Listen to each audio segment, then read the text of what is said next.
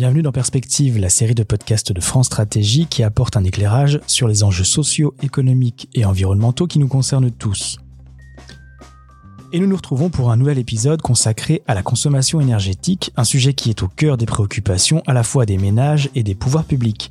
En effet, pour lutter contre le changement climatique, l'État a mis en place une feuille de route nommée Stratégie nationale bas carbone ou SNBC. Et cette feuille de route fixe des objectifs et des orientations pour tous les secteurs d'activité. Cela passe notamment par la mobilisation de ce que l'on appelle la biomasse.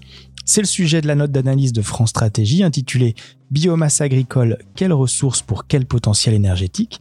Et nous retrouvons les auteurs de cette note dans cet épisode, Julien Fauss et Elias Mourjane, du département Développement durable et numérique. Bonjour. Bonjour. Alors avant de rentrer dans le vif du sujet, comme d'habitude, on va commencer par un petit point de définition. Julien, la biomasse, on en entend tous parler, et même de plus en plus, mais concrètement, qu'est-ce que c'est et à quoi ça sert? Alors la, biomasse, le mot biomasse n'est pas un terme très joli en soi, ça correspond à la masse du vivant. Plus concrètement, donc c'est l'ensemble des produits végétaux ou animaux qui sont issus soit de l'agriculture, soit de la forêt, et qui vont être destinés à la consommation humaine ou animale.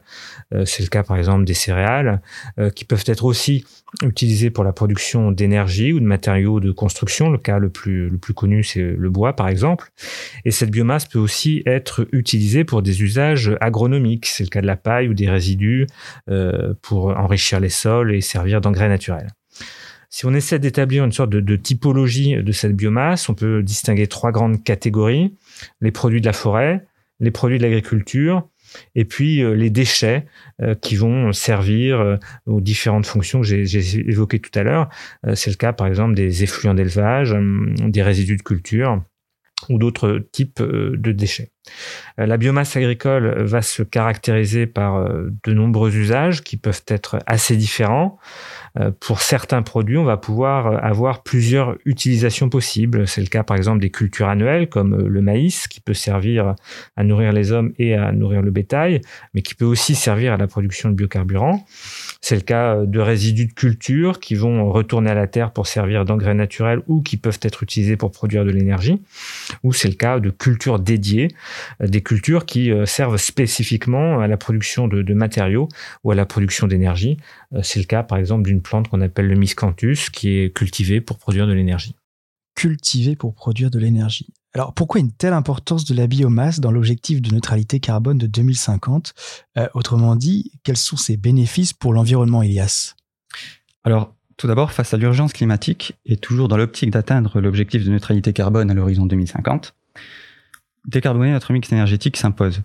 Cela va nécessairement passer ou devra passer par une augmentation de la production de biomasse tout en parallèle avec le développement de puits de carbone naturels, que sont par exemple les forêts ou les terres agricoles. Dans ce contexte, l'utilisation de la biomasse, et notamment la biomasse agricole, apparaît dès lors essentielle au vu de son caractère renouvelable, mais aussi de son potentiel de stockage et de séquestration carbone, et enfin de la grande diversité de ressources agricoles qui sont disponibles en France.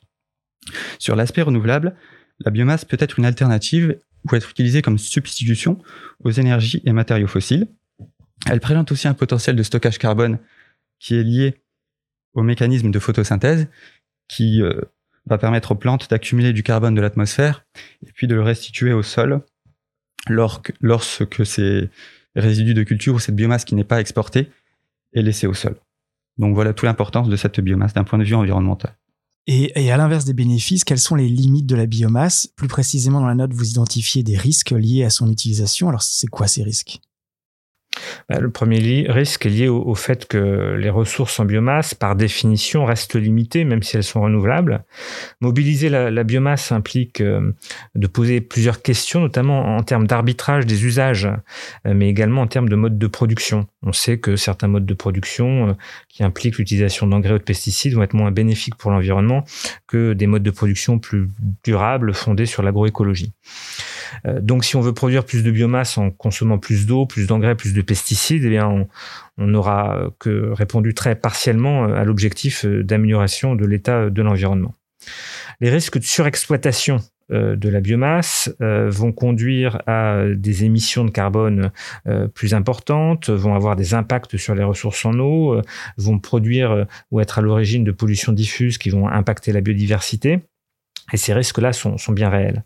Parallèlement à ça, on a aussi des risques de, conflits d'usage, de tensions, euh, puisqu'on a vu que certains produits de biomasse peuvent servir à produire de l'alimentation, à produire de l'énergie.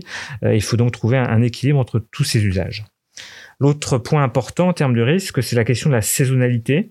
Euh, certains types de biomasse ne poussent pas euh, au même moment que d'autres et euh, l'utilisation de cette biomasse va impacter les besoins agronomiques des écosystèmes agricoles. Certaines plantes doivent être retournées au sol pour enrichir le sol et maintenir les fonctionnalités du sol. Et donc, si on surexploite ces ressources à un moment de l'année, eh bien, on va durablement impacter la qualité des sols. Donc, tout l'enjeu est vraiment de mobiliser cette biomasse sans dégrader l'environnement et surtout sans altérer le potentiel de production euh, sur le long terme ainsi que le potentiel et la qualité euh, de production des sols. Alors, sur les potentiels, existe-t-il des gisements disponibles qui ne sont pas exploités, par exemple, et quelle est la mobilisation de la biomasse aujourd'hui? Donc, actuellement, la mobilisation de la biomasse agricole, notamment à des fins énergétiques, reste encore assez limitée, mais se développe rapidement, notamment si on considère la production de biogaz dans les unités de méthanisation. Cette biomasse agricole actuellement mobilisée pour des usages énergétiques, donc tels que la combustion, la méthanisation ou la production de biocarburants, représenterait près de 40 TWh d'énergie, primaire.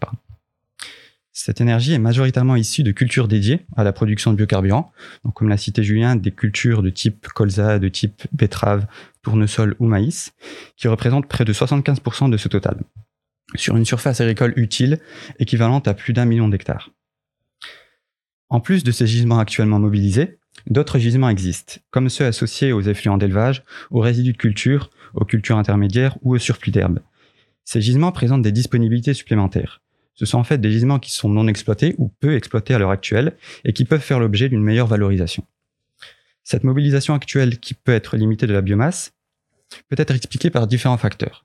Dans un premier temps, on a une importance d'autres usages, des usages aussi bien agronomiques, à travers un retour au sol de la biomasse et des résidus de culture, des usages liés aux besoins de l'élevage, en termes d'alimentation, de paillage ou de litière animale, et on a aussi des difficultés techniques et économiques qui limitent à l'heure actuelle une mobilisation à plus grande échelle.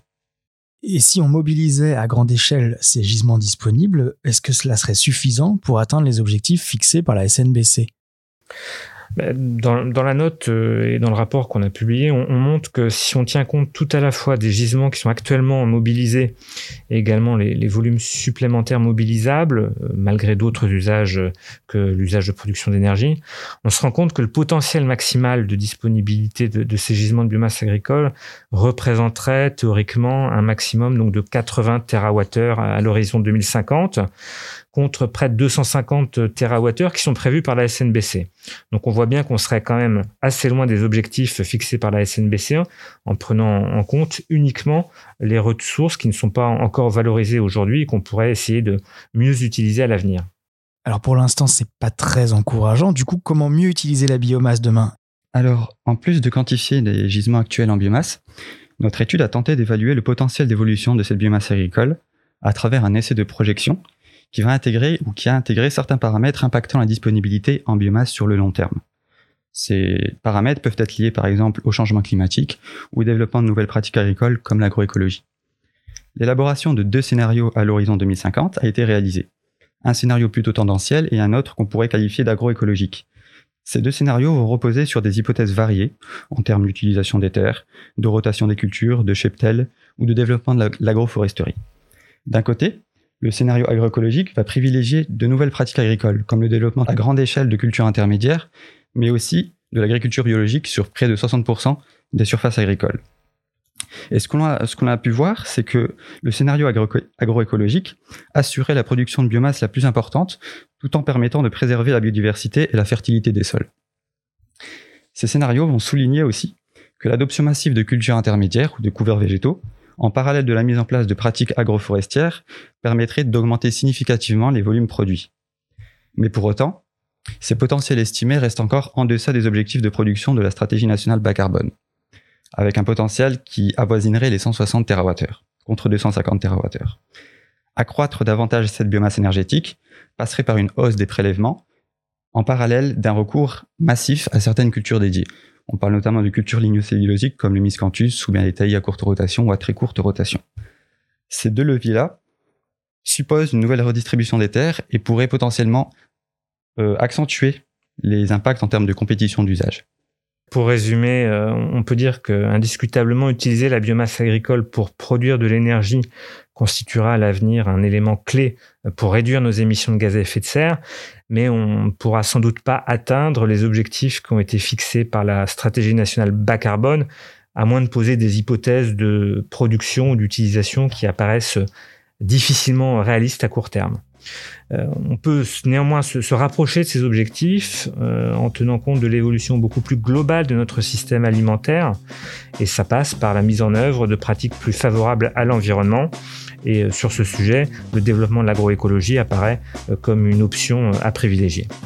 Merci Julien Merci. Fauss, merci Ilias Morane pour cette présentation de la note d'analyse qui s'intitule donc Biomasse agricole, quelles ressources pour quel potentiel énergétique? Elle est bien évidemment à retrouver sur le site de France Stratégie. Et merci encore d'écouter le podcast Perspective. N'hésitez pas à le partager à vos contacts, à vous abonner, à nous laisser vos commentaires. Et vous retrouvez bien sûr tous les travaux des experts de France Stratégie sur le site stratégie.gouv.fr.